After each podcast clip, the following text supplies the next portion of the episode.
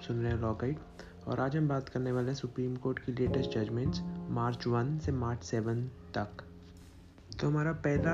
Update जो है वो है दिल्ली जल बोर्ड से रिलेटेड दिल्ली जल बोर्ड ने डिसाइड किया है कि वो सुप्रीम कोर्ट जाएँगे अगेंस्ट हरियाणा गवर्नमेंट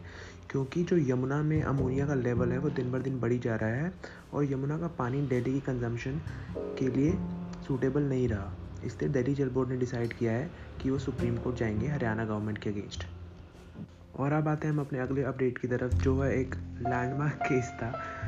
लैंडलॉर्ड और टेनेंट के बीच में। ये केस अराउंड तीस साल तक चला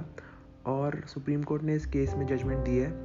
कि जो टेनेंट है, जिसने तीस सालों से पोजेशन नहीं दी लैंडलॉर्ड को उसकी ज़मीन की, सुप्रीम कोर्ट ने टेनेंट को 11 साल का रेंट और एक लाख रुपए फाइन देने का ऑर्डर दिया है। तो अब बढ़ते हैं अपनी अगली अपडेट की तरफ़, जो है महाराष्ट्र के 2018 में जो मराठास को एक्स्ट्रा रिजर्वेशन का लॉ निकाला गया था महाराष्ट्र गवर्नमेंट द्वारा, उसको चैलेंज किया गया सुप्रीम कोर्ट में और 29 इयर्स बाद सुप्रीम कोर्ट ने अग्री किया है 50 percent Kota limit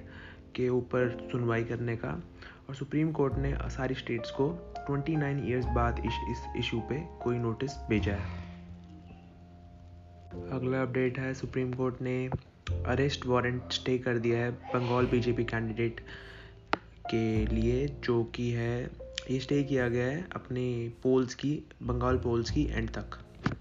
And our next update is related to hybrid hearing in the Supreme Court Supreme Court ने हाइब्रिड हियरिंग के ऊपर केस की सुनवाई की डेट आज से चार हफ़्ते बाद की रखी है। थैंक यू ये थी हमारी फ़र्स्ट ऑफ़ मार्च से सेवन्थ ऑफ़ मार्च की सुप्रीम कोर्ट अपडेट्स जुड़े रहिए लॉग के साथ फॉर फर्दर अपडेट्स